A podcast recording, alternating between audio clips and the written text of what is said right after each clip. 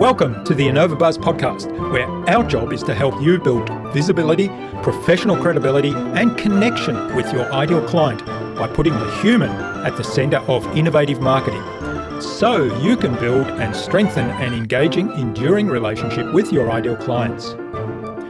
I'm Jurgen Strauss from InnovaBiz, and I'm honoured that you're here with me. If you haven't yet joined our wonderful Flywheel Nation community, go to flywheelnation.com and join in the podcast conversations.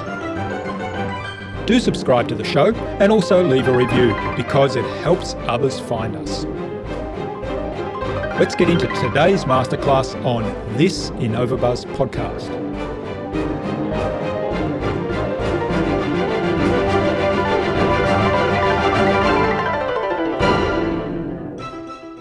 A leader has to have a vision of something, and the something means what is that person's view of what the future might look like or what the future that they desire to satisfy. So any leader has to fill that role because the people in the organization are going to be looking to that leader to be providing some direction.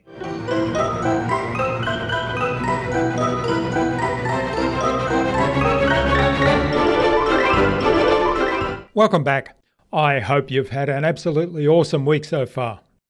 If you haven't heard my recent conversations with Jess Jewell, founder of Red Direction, and with Kate Donovan, who's a burnout recovery specialist and host of Fried the Burnout podcast, then do go listen in. Check them out, they're well worth it. But wait until you've listened to today's conversation first. I'm really excited today to have on the InnovaBuzz podcast as my guest Steve Brody, an expert in helping people to prepare to exit their business. He wrote a book called What Happens After the Sale and has helped hundreds of business owners think through their exit plan. Steve has over 30 years of marketing, general management, and consulting experience within large corporations and within privately held firms. His experience has been in the consumer packaged goods and services industries, including beverages, pasta, frozen and refrigerated prepared foods, electronic information services, and distribution services. Steve is active in consulting at the executive management level. He currently operates advisory boards for CEOs of firms from diverse industries. In addition, Steve has consulted with clients in the areas of strategic business plans, marketing plans, market research, business plans for equity investors, and executive coaching. In our conversation today, Steve talked to me about a leader's role in building and sustaining the culture of an organisation. He explained the steps to identify the three to four most important core values of an organisation, and he talked about why leaders don't need to have all the answers and what they need to do and be instead. Without further ado, then let's fly into the hive and get the buzz from Steve Brody.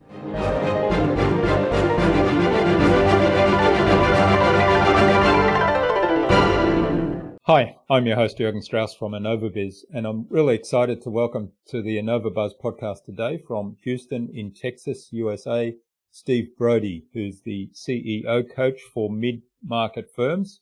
He's the author of What Happens After the Sale, which is a case study of a client who built and then sold his business to a public firm. So welcome to the InnovaBuzz podcast, Steve. It's a real privilege to have you as my guest. Thank you. Thank you. I'm glad to uh, to be with your with your audience. Ellen Melko Moore, who was our guest on episode 487 of the InnovaBuzz podcast, suggested that we have a conversation with you and introduced us, Steve. So big hello to Ellen.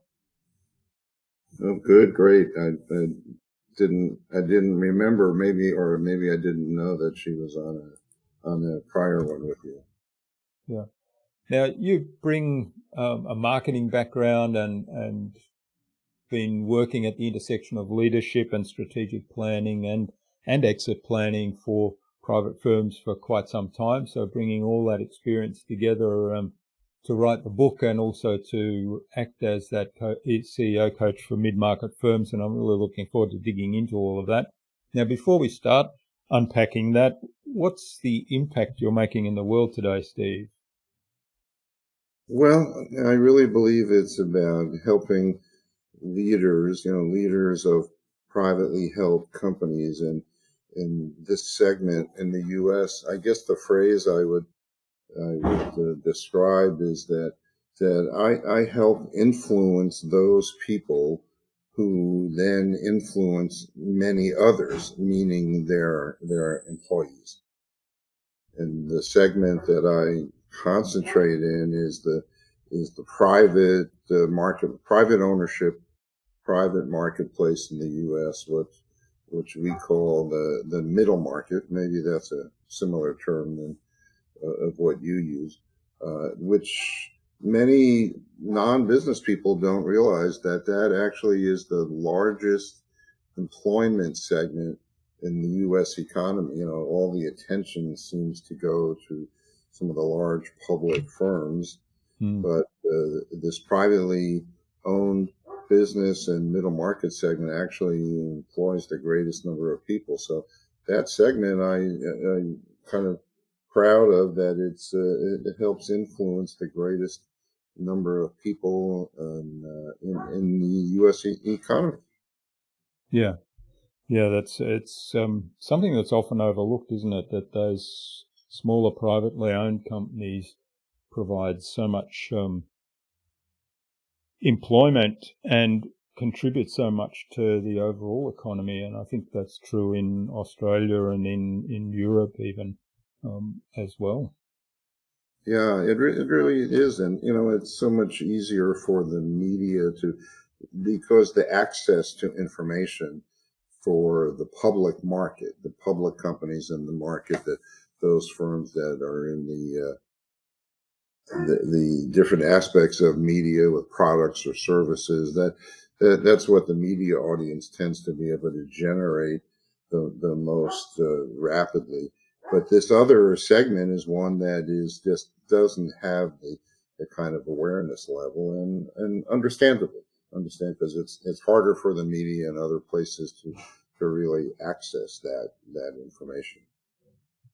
Hmm. All right. Now, one of the things, uh, well, your core service offering is coaching for CEOs in those privately owned firms. So, what what are some of the challenges that CEOs in those positions face that um, perhaps they need help with from somebody like you, from a coach?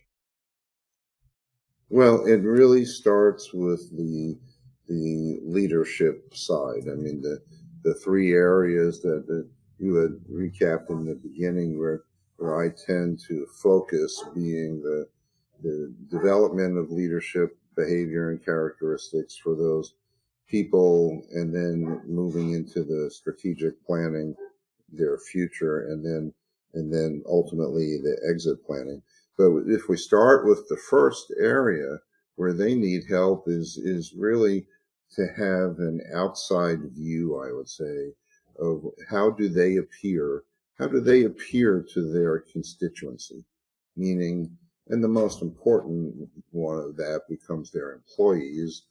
But then it expands into a whole different layer. I mean, of, of moves to customers.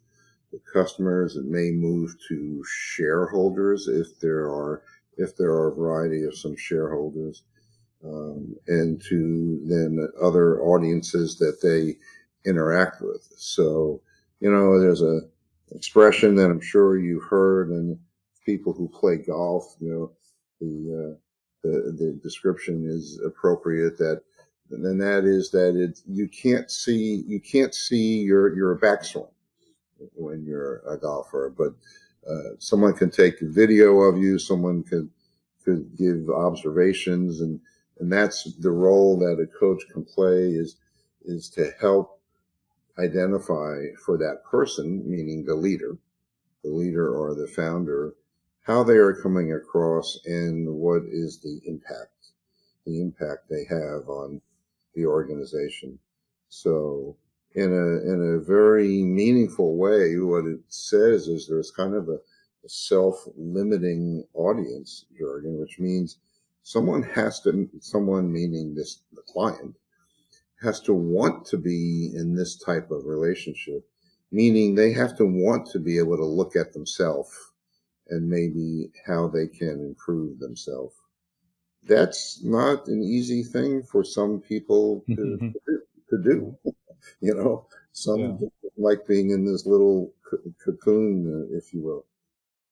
Yes, and the the uh, the ego gets in the way of um, our cultural training of sort of protecting that ego gets in the way, doesn't it? Oh yeah, yes, absolutely. E- ego can play a very big part, and and that uh, expands to you know the much broader audience than just a business owner or someone the audience that I deal with of someone who's in a private firm because it goes to the whole the whole interaction of, of public figures, you know, political figures, uh, re- religious. I mean, people people that have uh, interaction with with any number of uh, constituencies that the egos can then sometimes really be very mis- misleading. Hmm. One of one of the things that I'm always fascinated by and interested in is is looking at the culture inside of organizations and and the values that they then project outside of that organization. So what's the role of the leader in in kind of creating a culture and and then sustaining a, a really positive culture that contributes to the growth of the company and also contributes to the success of their employees and their, their clients? Well, the, the role of the, the leader that you ask about, I mean, the role of that leader is actually uh, enormous because I mean the, the, segment that I'm dealing with is a company that's privately held and uh, it's owned by them and uh, or there may be more than one person. But it, most often, most often, the audience that I'm dealing with is someone who is the, the CEO or the founder, and they don't necessarily have other people that share ownership. They don't they don't always have a partner, you know, another mm-hmm. business partner, and at, at times they they do. But when you say what is the the role that you know a way of thinking about it. It really it really it starts with that leader.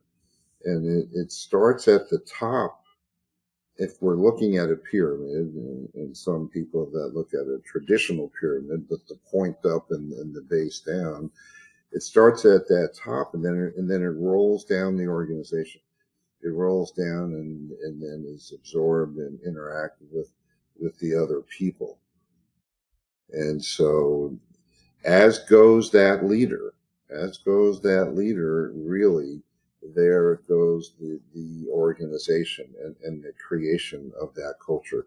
So it really becomes very, very hard to differentiate, let me say, the personal, the personal side, and you used the word earlier about ego, but the personal side and the professional side of that individual.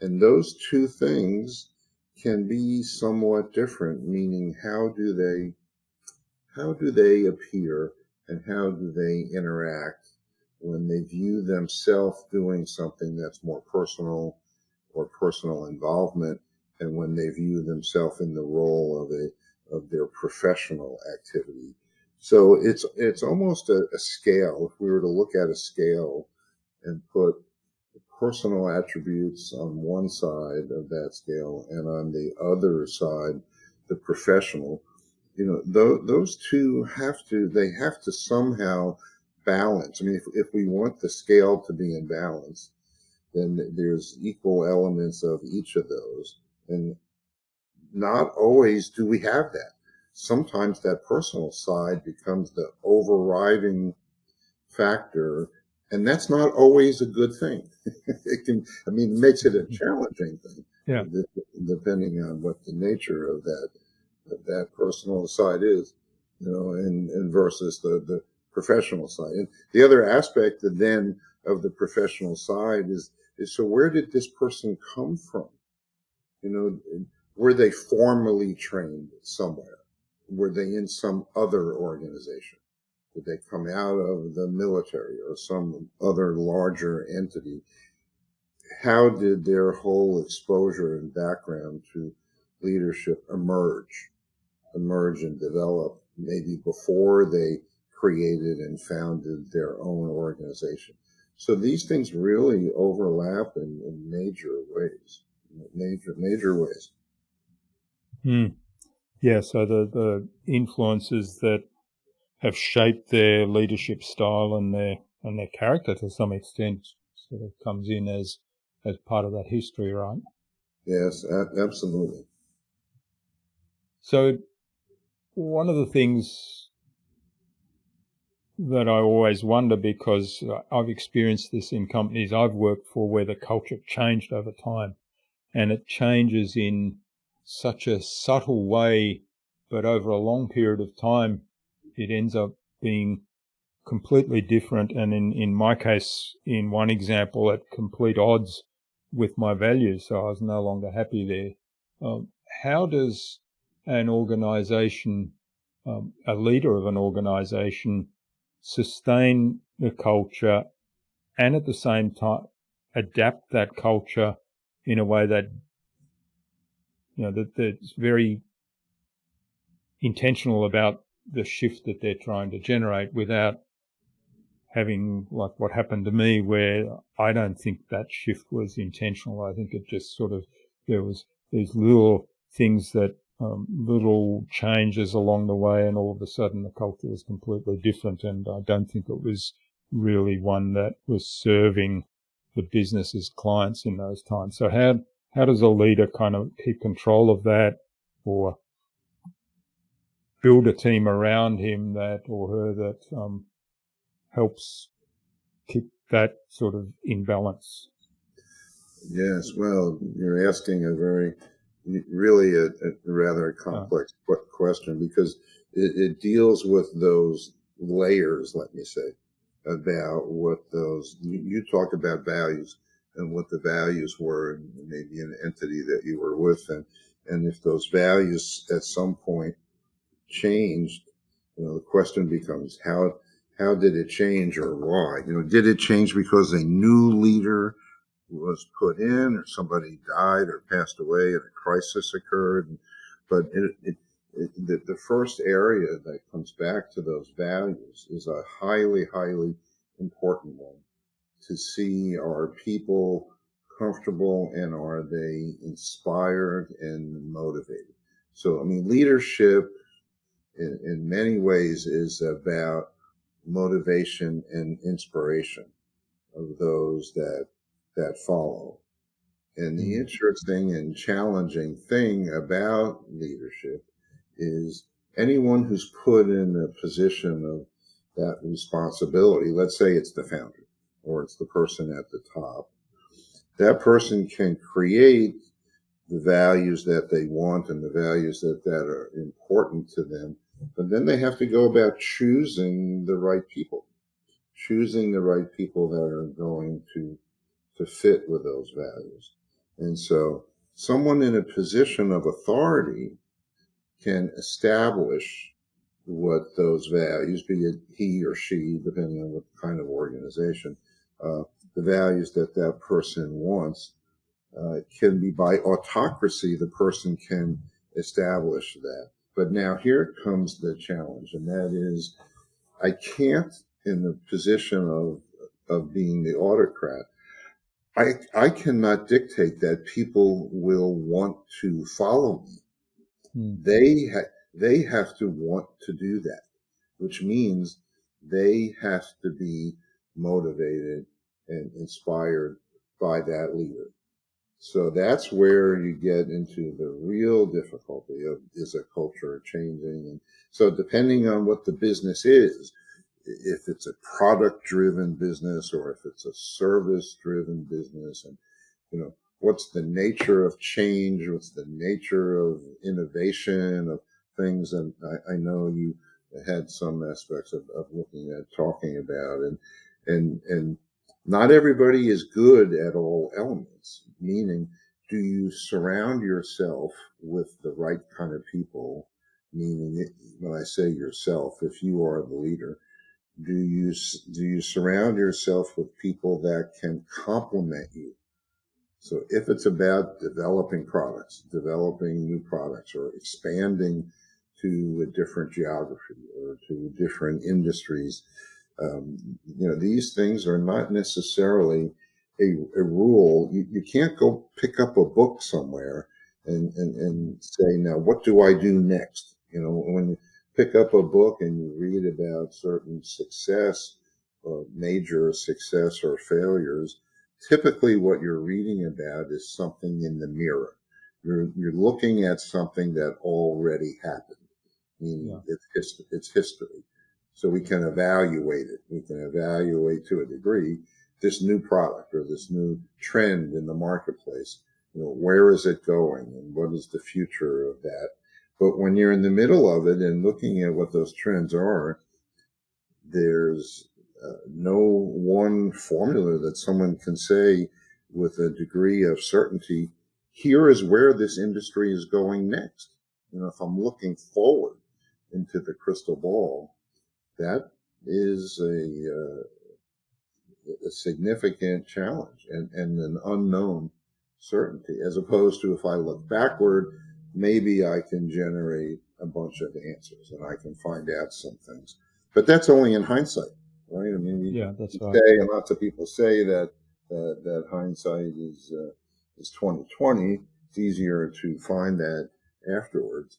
But one of the biggest roles of any leader is about helping identify that future, which really is the, the the the challenge that's created. So where do we want?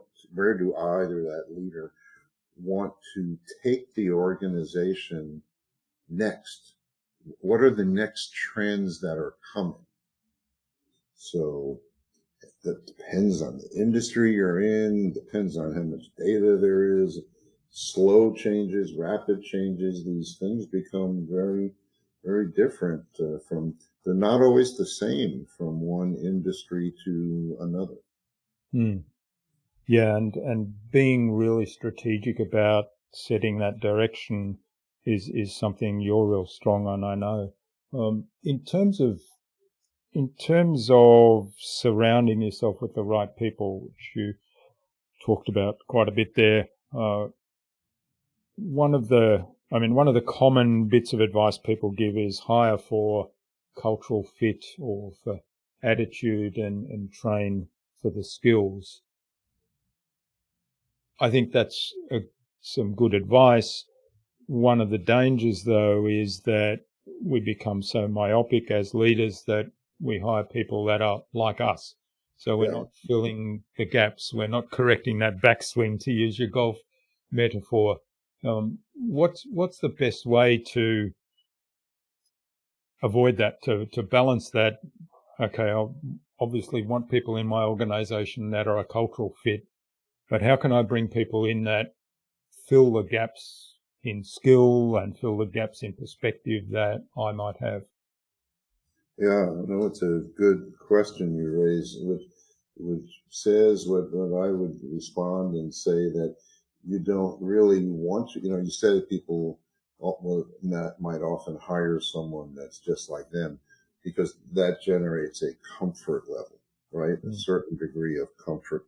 And what I would say in response to that is that's really something that you don't want to do as the leader, meaning you want to hire people that are different than you. Now, those that do share similar values, so you have to identify what some of those values are that, that you find that are the most important values. Um, and we can come back to that in just a second, but, but you want to hire people that have come from different experiences and maybe different backgrounds and cultures, even different disciplines, because any leader, and if I'm talking about the CEO here, in, in the uh, the clients that I have or the organizations that I deal with, you know, someone is normally a level of expertise in a certain area, or let's say they have a comfort level with a certain, uh, let me call it a functional area. And so that might be sales, or it might be operations, or it might be marketing, and uh, it might be administration or finance, finance, and and and those differ. I mean, and, and all of those functions are needed within an organization.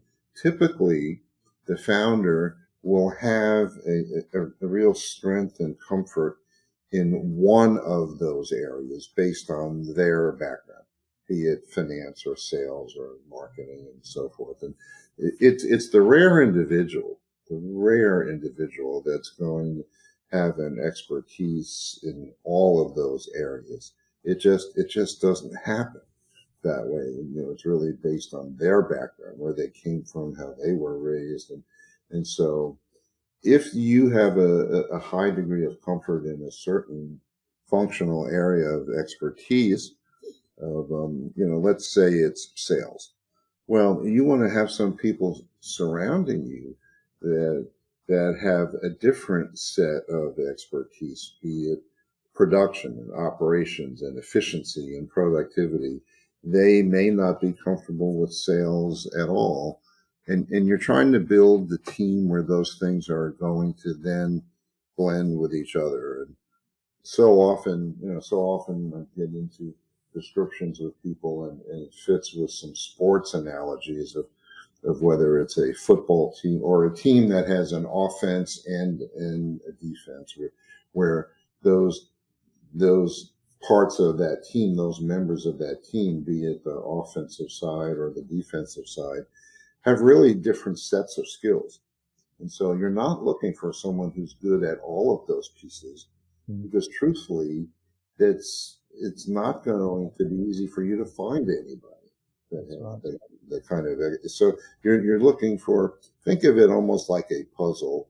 How can I place these pieces together and yet they all would have a certain set of values and that comes down to somehow creating a short list you know not six or ten or 12 uh, statements of values because that's really too many meaning that just confuses people but mm. if you have three or four let's say three four or five maximum. Even five is a substantial number, but three or four to where people share some of the same set of values, then then you have a better chance of saying maybe I'm I'm picking the right set of people who can get along with each other. And that is not easy to put together. You know, now now we're dealing, you know, we're we're almost saying that to lead an organization you need to have some kind of background in psychology. Yeah. you know, we, we really need to understand. So how do human beings um, in, interact with each other and what are their driving mechanisms? What is that motivating mechanism? Hmm. Maybe everyone needs to be a clinical psychologist, which most business people are, are not, but you, you can see where that can make a, a real difference. Yeah, yeah. There's um, clearly understanding human behavior as a a skill that uh, could add a lot of value to a, a leadership. So, um, you talked about values, and I was curious that you said keep it really simple. Get to the three really core values so that everybody can remember them, everybody can identify, and also having having less core values that are non-negotiable obviously makes it easier to find people that are aligned with those. Because I imagine if you've got 20 core values, all of which are non-negotiable, it's it could um, um, act as a really strict filter, and you find it difficult to find people. How do we identify those absolute core values and, and that are so important that everything else can be kind of parked, if you like, in terms of aligning all employees with those values. I mean, we, we as leaders might still hold them dear and the organization may still value that, but it's it's not necessarily a filter for bringing new people in.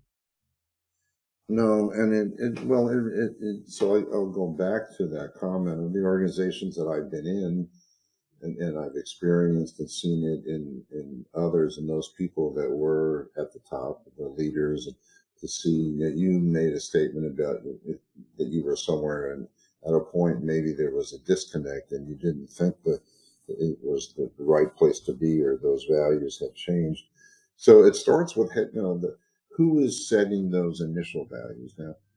In the segment, let me go back to the segment that I'm talking about, hmm. which are these firms that are in the middle market. So that means normally these companies have not been around for many generations. It's not the second, third generation, fourth generation of a company. It's typically the, the first generation or the second generation, meaning it's the initial founder, or maybe then at a later point it might be a, a, a son or daughter of the founder. It gets to the, the second generation. So it starts with what are those values that you as an individual find that are the mo- most important and are the most comfortable for you. Uh, and then translating that on, if a company does succeed and goes to the next level, when I say succeed, meaning maybe get to an, another generation of do those same values translate. It's very difficult to translate from one generation to the next because someone was initially the creator of it. You know, the company mm-hmm. didn't exist or they, they created a new product, a new service and had to develop an expansion of some products. And then the next generation is starting with those products were already there. And, and where do you, so it starts with what are the values that are most important to you? And we, as when I alluded to earlier, there's not a playbook that anyone can go to and say, well, here are the top ones that you that that you have to have. Well, we can only say that in the broader sense that you know that any leader has to have a vision. And the vision is where do I want to go with this business, with this product line, with these services? They have to have some idea of where they would like to take it. And so, you know, we get into a whole thought process of, so, you know, there's a phrase, a jargon that I've said, you know, is someone mostly strategic or are they opportunistic? You know, mm. you get at a strategy two different ways. One is you can set and establish the strategy and say, here's where I want to go. So, I mean, I came out of the Coca-Cola company. It was the first place that I started. And, and that world for many, many years and a long time. And when I was there in the early 70s up until the 80s, the, uh, the carbonated soft drink business was the core, was the core and driver of that company. Now that was not the division that I was in. I was in a division that was owned by Coke, but was not in the carbonated soft drink business. It was in, in the juice division, fruit, fruit, juices, fruit juices and drinks was a, a division that was owned by Coca-Cola. But for many, many years, the, the, the emphasis in, in, the corporation overall was surrounding carbonated soft drinks. Well, so you ask yourself the question, is that product or category going to be there forever? Or what becomes the evolution? What becomes the evolution of that? And what is the belief mm-hmm. system? And, and where do you go with new things that are going to be added to it? And so I, I remember the days when there were some major conversations that went on about corporate strategy and and it relates back to just the opinions. There's no rule book, as I said earlier. And what I'm meaning by that is Coca-Cola Company said we will never sell a product that has alcohol contained in it. It was against their belief system that the products were a refreshing product to be consumed by the whole family, whether it was carbonated or not carbonated, but alcoholic beverages didn't fit that, that definition. Now that doesn't make it right or wrong, but it but it it, it sets it into a certain definition. Mm.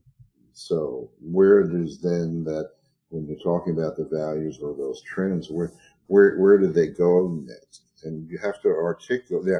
So, but when I said vision, then what becomes important is the role of any leader is to say, here's where I w- want to go with this entity. Here's where, I, now sometimes saying here's where I want to go means I'm going to react to the trends and I'm going to evaluate the trends.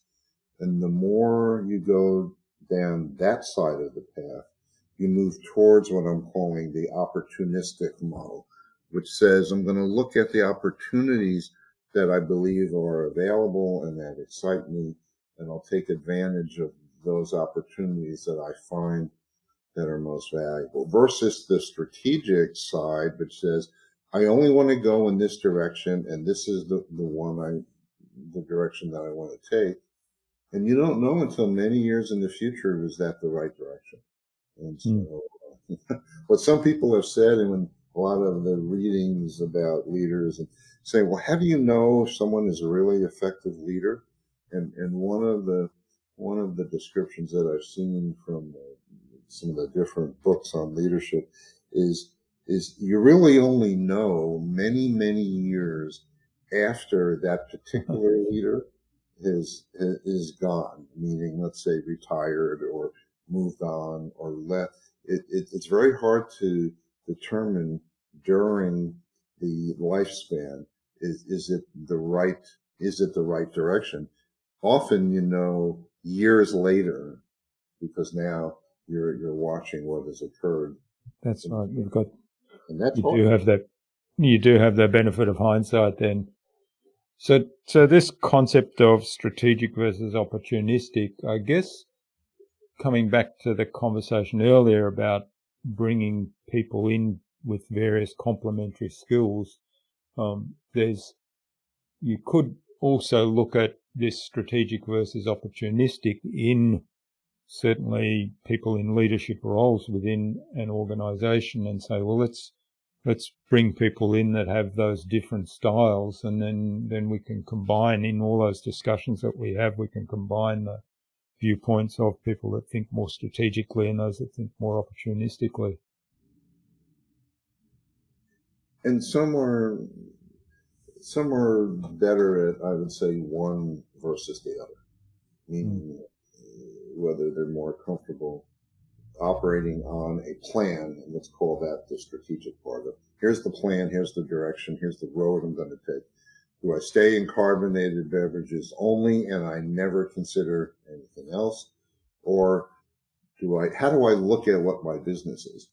And uh, in, in, some of that language, I'll give you some interesting ones that, that uh, within the corporation, I mean, within the Coca-Cola company, which I was in 200 countries around the world and, and back many, many years to the 1800s. Um, but the, uh, the concept of what the, the product is and, and how it's to be used kind of helps define where someone might decide to, to take a, a, a company. And so what they might say is, am I looking at an industry and, and dividing then what would be called a share of market where I can define quantitatively here are the beverages, here's the competition. I can look at all this and develop some mathematics on the market share or the opportunities.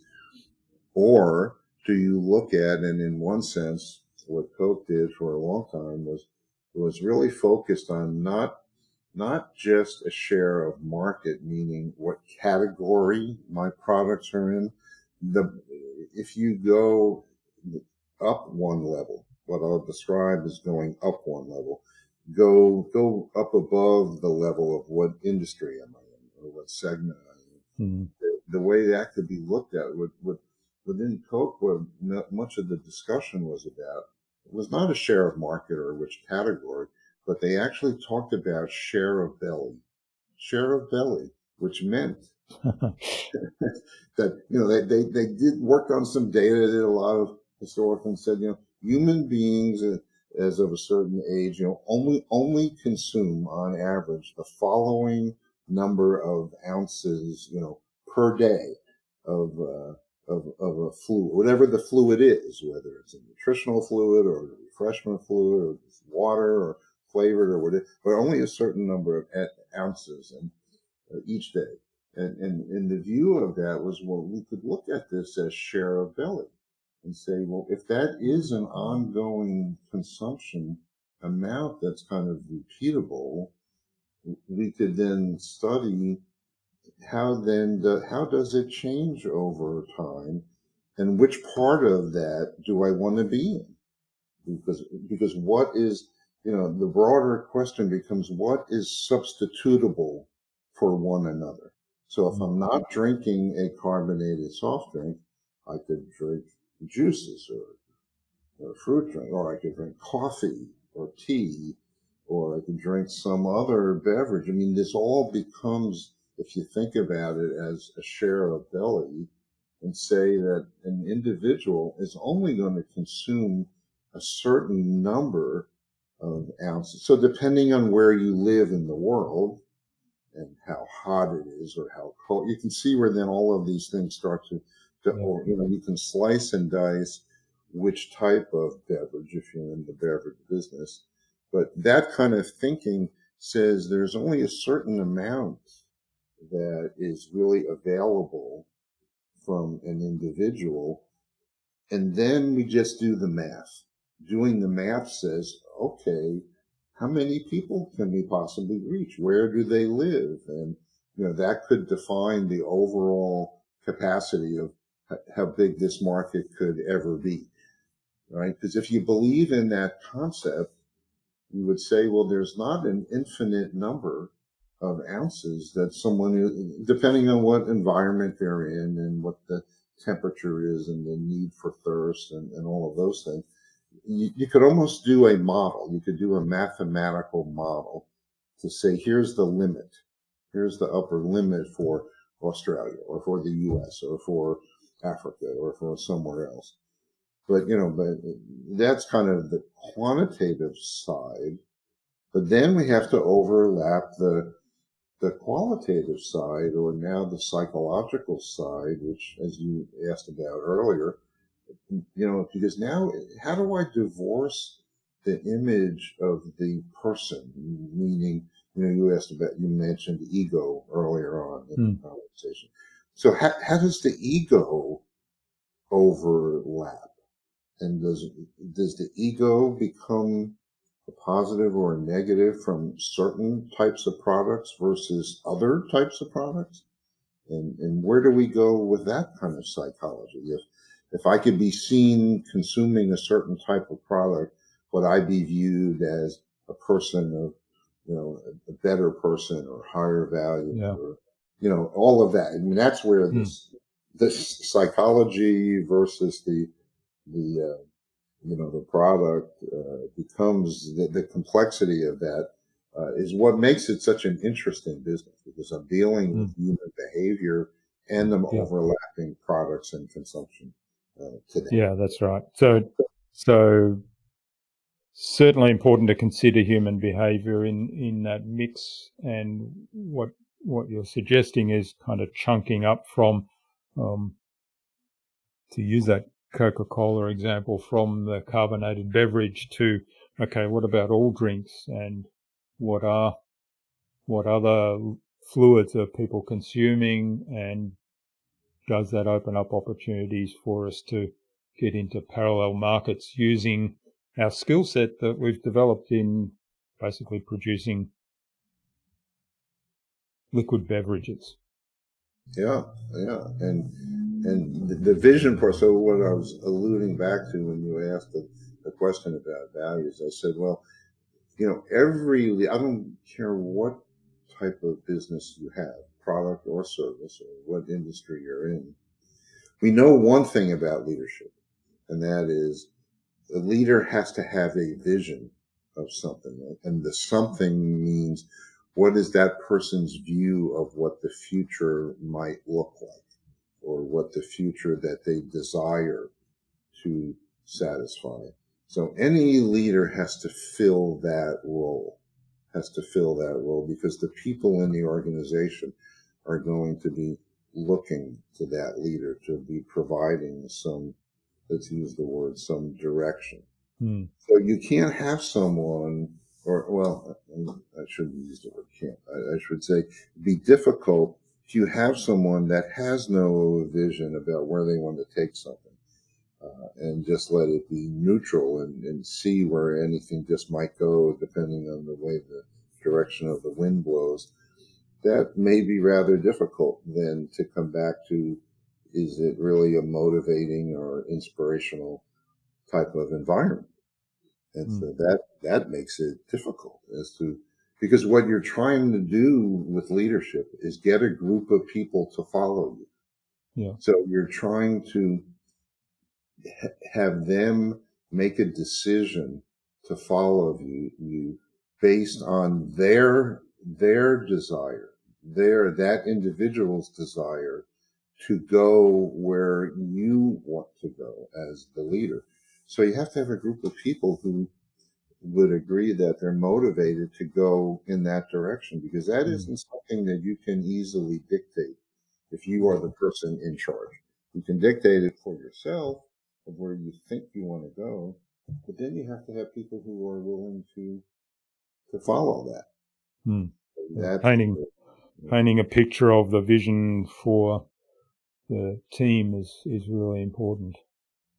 Yes, and getting those right kind of people. So what you alluded to earlier, whatever that organization was that you said you were unhappy at a certain point in time, then you know, if you were an employee in that organization, then then you had a choice to make, right? Mm. At that point in time, that the choice that you had to make is is this a place that I want to stay? Is it is it a place that I want to can, can I can it still be something that is satisfying to me as an individual to help me grow as an individual? Is it a place where is it is it a place where you should stay?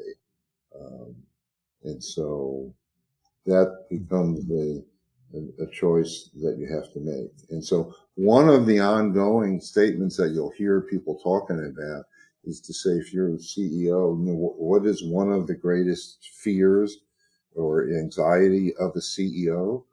And, and you'll hear, maybe you've seen this in, in other places written, but the, the, the greatest fear that a CEO has is being found out. yeah. And and what do we mean by that when we hmm. say being found out? Well, it's that person knows that everyone else around him or her is looking is expecting you if you're that CEO that you're supposed to know where things go. Well, suppose mm-hmm. that you don't know. Suppose mm-hmm. you have certain doubts and being found out would say, do, do you want the people that are in your organization to, to know that? and, and be aware of it. Right. Mm. And so, and the flip side of that coin is how could they, how can they not be aware of it? Right? yeah. Yeah. So it's probably a good thing to kind of share that. And, and I know some of the good leaders I've observed are certainly really good in sharing that in a way that doesn't undermine confidence in their leadership abilities or their abilities to do their job, but at the same time also invites others in the team to get involved and to support the the leader in what they're doing. So that there is that element of inspiration and motivation that comes with with that if it's done well. Well, yeah, because that individual, I mean, they, they're looking at themselves. They're looking at the, and their role, their role in life. And, and, and let's face it, and with, with many people, maybe with most people, whatever organization they're in, maybe it's not a company, maybe it's a charitable organization, or maybe it's a different type of entity, but whatever, whatever that organization is, they, you know, they there becomes kind of a philosophical and and a, and a spiritual thinking, and and that person is at some point in their life can happen at different stages of their life is really reflecting and kind of dealing with the question. So if they ask themselves this question, and the question is, so so why am I here? Why why hmm. am I here? Why am I am I doing what I'm doing?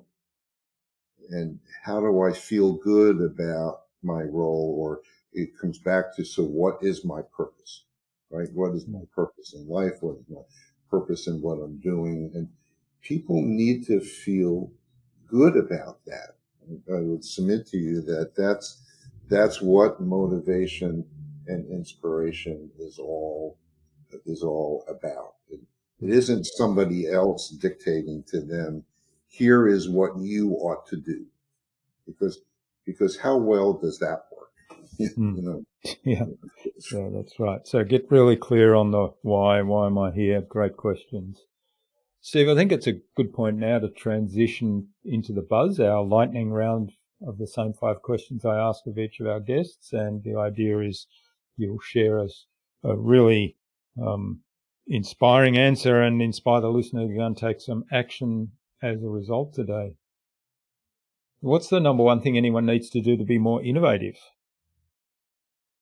Well, I'd say that they have to have a natural, they have to have a natural level of curiosity. They have to hmm. want to probe why things work the way they do, why they work or don't work is one major factor. And then the second factor along with that is I would say that they, that they need to be what I would call as, is a lifelong, a lifelong learner. And so hmm. the more that they have those two characteristics, I think the, the, the whole innovation that, that, that helps drive, it helps drive uh, uh, innovation. Mm, that's right. And then connecting the dots when you do learn something through curiosity. Uh, one of, I mean, one of my favorite things to do is kind of suspend judgment on anything and say, "Oh, I'm curious. Why is that? Or what what's yeah. going on there? Or what what causes that?" And then that that kind of questioning tends to lead on to, "Oh, I've just learned something new," and then connecting the dots. Yeah. So, what's the best thing you've done to develop new ideas? Well, it's you know, it's just so many places to find things. And I, what I've learned, and it, it started with when I was at the Coca-Cola company, but then that was phase one, but then moved on to phase two, which was in privately held companies. And, but the biggest thing that I came to realize and was fortunate to be exposed to it in, a, in an organization like Coke, which was just a wonderful place to be, is that I, I learned through those years that the secret, the secret, and from the, you know the world's best marketer, the secret of how things happen is that there's there's not anything that's a grand plan, a hmm. grand plan, but things happen on an empirical basis. And what that means is you have to observe. You have to become a good observer. And so what I've been able to experience over the years is through situations, scenarios, environments, being able to read all the different factors that are happening. So not only just reading literature about those, but now we add the more recent uh, technologies. We can watch videos about what has happened with different situations. And um, so there's a lot of wonderful blogs and newsletters that there's just so much that's available that people can. I mean, it's actually kind of overwhelming. it is overwhelming at times, isn't it? But yeah, and, but I think and, that you know, one. Just let me add one other that, I'm sure I know you've heard about. There's an organization, and now it's worldwide. Uh, it started in the U.S., but uh, it's called. It's the abbreviation. It's called TED. T E D, which mm. is an acronym of, of uh, I think technology. You technology, education, education and, uh, and development. It's not political oriented, but it, it's about learning and science and business. And so these are TED speakers and there's TED videos and, and it's it's now expanded to where there's several thousand that have been recorded and mm. people present a certain point of view a life experience business or that they learn from. And their insights so there is just some wonderful uh, examples of uh, that i've seen in, in so many different places of uh, some ted insights of someone talking about what they realized or what they were exposed to. And so i think a lot of learning comes from exposure and mm. the curiosity that I mentioned earlier. It's about just having a, a wide cross section of, of always scanning these things and being recommended and referred to these things. It's just, there's just so much out there that can be uh, of stimulation to people. And I have found that to be, to be very helpful. Mm. Yeah, I love, love the TED Talks there. There's some, uh, fabulous information there. And as you say, people sharing experiences that they've had and learnings along their life journey. And um, often it's something that you'd never encounter otherwise. Right. Yeah. Mm. Really. All right. What's the best way to keep a client on track? Well, it's, it's looking at milestones, measures milestones, and one of the habits that I use of, of, of some different procedures when I go beyond the leadership side, which is all the behavioral and personality side, I have some things that I've used there with people and some personality profiles. But the next area is one about measuring where you want to go and how do you organize that and do it. And so there's there's an area, and you've probably heard of it. It's called it's called the the Rockefeller habits. Mm. Some 10, 20 years ago uh, by an author named Verne Harnish, and uh, he came out with his second book called Scaling Up, which is kind of Rockefeller Habits 2.0. But what that is, it's a it's a discipline of um, looking at laying out the objective, you know, a three year basis down to a two year to a one year to this year, this quarter, this month. So how do you keep people on track? You you, you kind of use a system like that that can be then communicated across your team and your people to say, let's look at where we are. Here's where we said we want to go. Now, where are we? So you can look at these things and look at these milestones and judge yourself. Um, are we making progress on that? Is it working or not working? Or is it time to adapt? Is it mm-hmm. time to adapt and, and change it to to go a different direction. So I find that's a very helpful, a very helpful mechanism um, yeah. in that in that communication process. Yeah, and the the great thing about that kind of approach is also the breaking it down into smaller steps so it doesn't become overwhelming. You, know, you talked about overwhelm before in terms of the information that we have. Um, so I think being really clear about the the steps along the way and what's the next action we can take is a big one. Okay, what's the number one thing anyone can do to differentiate themselves? Well, um, you, you you have to decide on areas where you're going to place some focus, and what that means is you, you really cannot be. I, I don't think it's very successful for someone to try to be all things to all people. Hmm. And so what that means is you have to choose a segment, a segment, or let's call it a, a, a niche. You have to choose a niche and then you, and then you focus on, you focus on, on that niche. So the way you differentiate is by limiting, by limiting where you're going to spend your time and, and not try to satisfy everybody. And it's a difficult challenge of whether you're dealing with the team, the people reporting it, whether you're dealing with the consumers. The, a, a way of thinking about it, I'll use this, I, I describe this to people when we're having our discussions is, is I, I, I, don't want you as a leader to be gray, to be gray. I don't want your color to hmm. be gray. I want yeah. you to, I want you to be either black or white if you were choosing a color. Meaning, if you're gray, no one knows what you stand for. Yeah. You don't know where you're headed.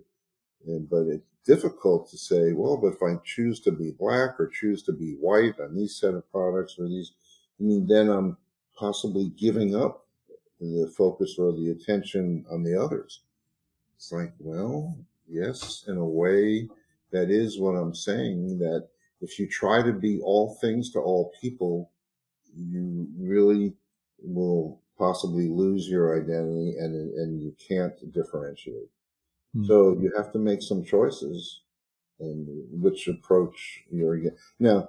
Fortunately, these kind of choices aren't things that are life ending. I mean, you can change something yeah. later right? But you don't want to be changing stone, right? Yeah, every day, every day or every hour. You know that that's a yeah. good way to, to cause confusion. Yeah, that's right. Sitting on the fence, we used to call that leadership. Uh, sitting on the fence leadership. All right. Thanks for getting us through the buzz, and thanks for the conversation so far. It's been really fabulous. Lots of great insights into leadership and vision and culture. Um, now, where can people find out more about you, the work you do, and maybe even get in touch and say thanks for what you shared today?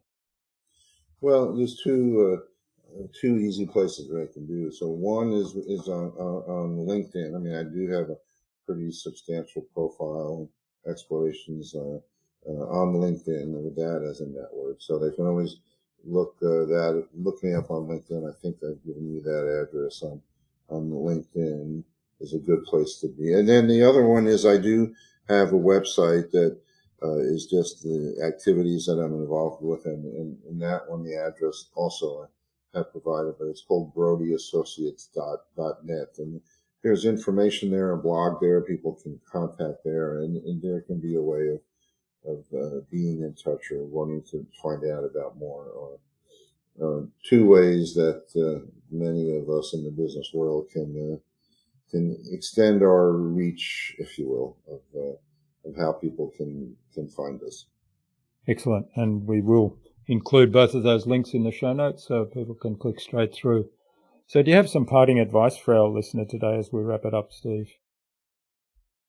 Well, I, I guess the the final thing that I would say is that a role that that they can play that most people can play, depending on what their occupation is or which segment they're in is is to be to be a great connector for others. I mean, you know, it isn't for me or a leader to have the answer. You know, a lot of people misinterpret that leaders should have the answers, and a, really fascinating uh, line of logic mm-hmm. and theory from some people that I've read about is a leader should be a virtu virtuoso question asker as opposed, as opposed to the leader should have all of the answers.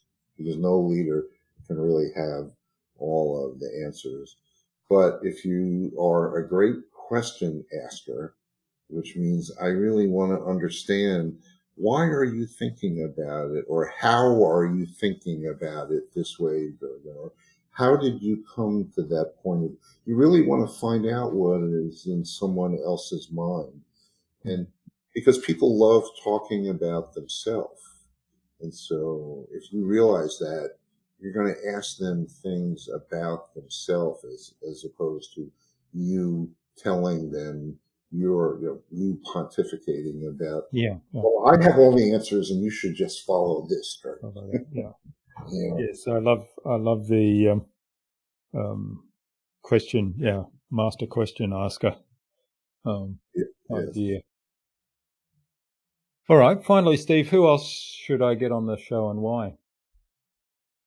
Well, there's a so I, I, you know I had I was going to suggest Alan, but I didn't realize that actually you had had Alan, so that that was good.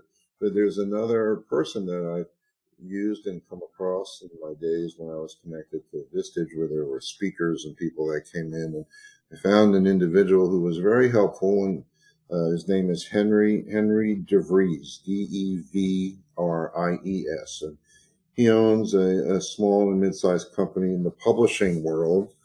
It's called Indie, like I N, like independent, Indie Books International, and uh, he does a lot of great webinars and concepts about uh, the importance of telling a story, mm-hmm. the importance of storytelling in anyone's life, in a business, in an organization.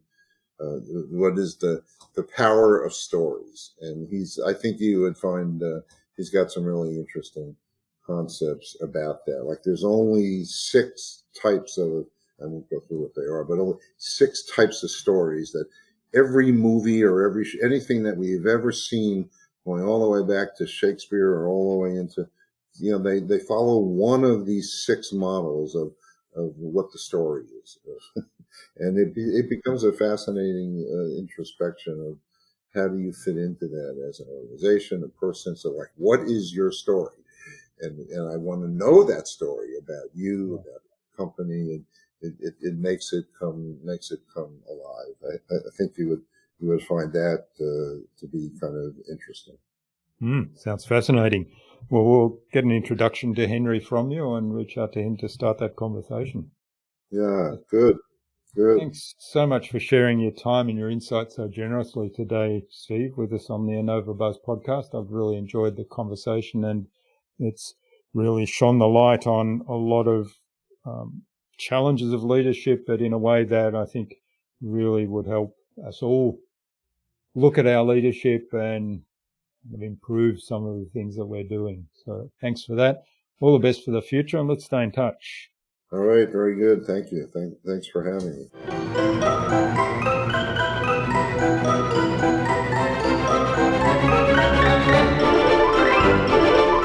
I hope you enjoyed that insightful and really informative conversation with Steve and took something away from his episode.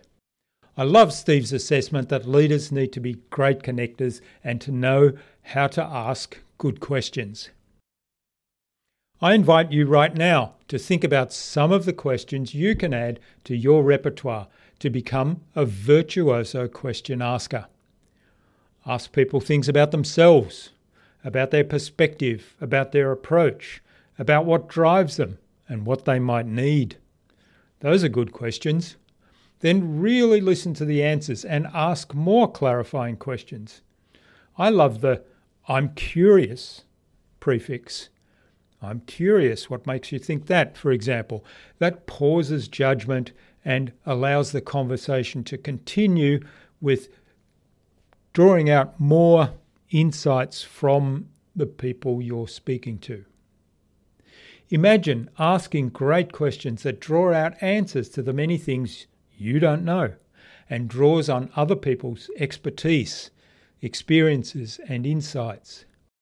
What are some of those questions that will impact your relationships, your business, and your results? Steve's episode can be found at innovabiz.co forward slash Steve Brody. That is S T E V E B R O D Y. All lowercase, all one word, innovabiz.co forward slash Steve Brody. You'll also find contact information for getting in touch with Steve there, as well as links to the Brody and Associates website, to Steve's book What Happens After the Sale, to his social media pages, and the other resources we spoke about in our conversation. Now, if you've listened this far into the show, then here's a challenge for you.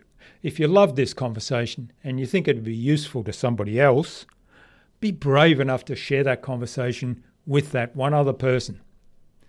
And I'm also guessing that in the 500 plus other episodes that we have here in this repertoire of Innova Buzz podcast episodes, there's at least one more that is equally as valuable to you as this episode. So go check out the ones on leadership. Or just pick your favourite number. And between now and the next episode, listen to one more and then write me a note on LinkedIn telling me which episode you picked and why you picked it. And what was your biggest takeaway? What are you going to do as a result of what you're learning from these fabulous guests that we have on the show each and every episode? Steve suggested we have a conversation with author and CEO of Publishing Co., Henry de Vries, on a future InnovaBuzz podcast episode. So, Henry, keep an eye on your inbox for an invitation from us to the InnovaBuzz podcast, courtesy of Steve Brody. Thanks for listening. We'd love you to leave a review on this episode so that we can get to know you and why you listen. Also, it will help us make the podcast even better for you. Simply go to lovethepodcast.com forward slash InnovaBuzz to pick your preferred platform. And you can follow the show by going to followthepodcast.com forward slash InnovaBuzz. If you'd like a peek behind the curtain into how we put together this show, go to innovabuzz.co forward slash flywheel, where you can access a free gift my team and I made for you a short audio program that walks you through the entire InnovaBuzz flywheel. We want to give you everything you need to transform your marketing and your podcast into a human centered, relationship focused growth engine. Tune in again to the next episodes of the InnovaBuzz podcast, where we've got yet more fantastic guests lined up. Until next time, I'm Jurgen Strauss from InnovaBiz. Remember, be awesome and keep innovating.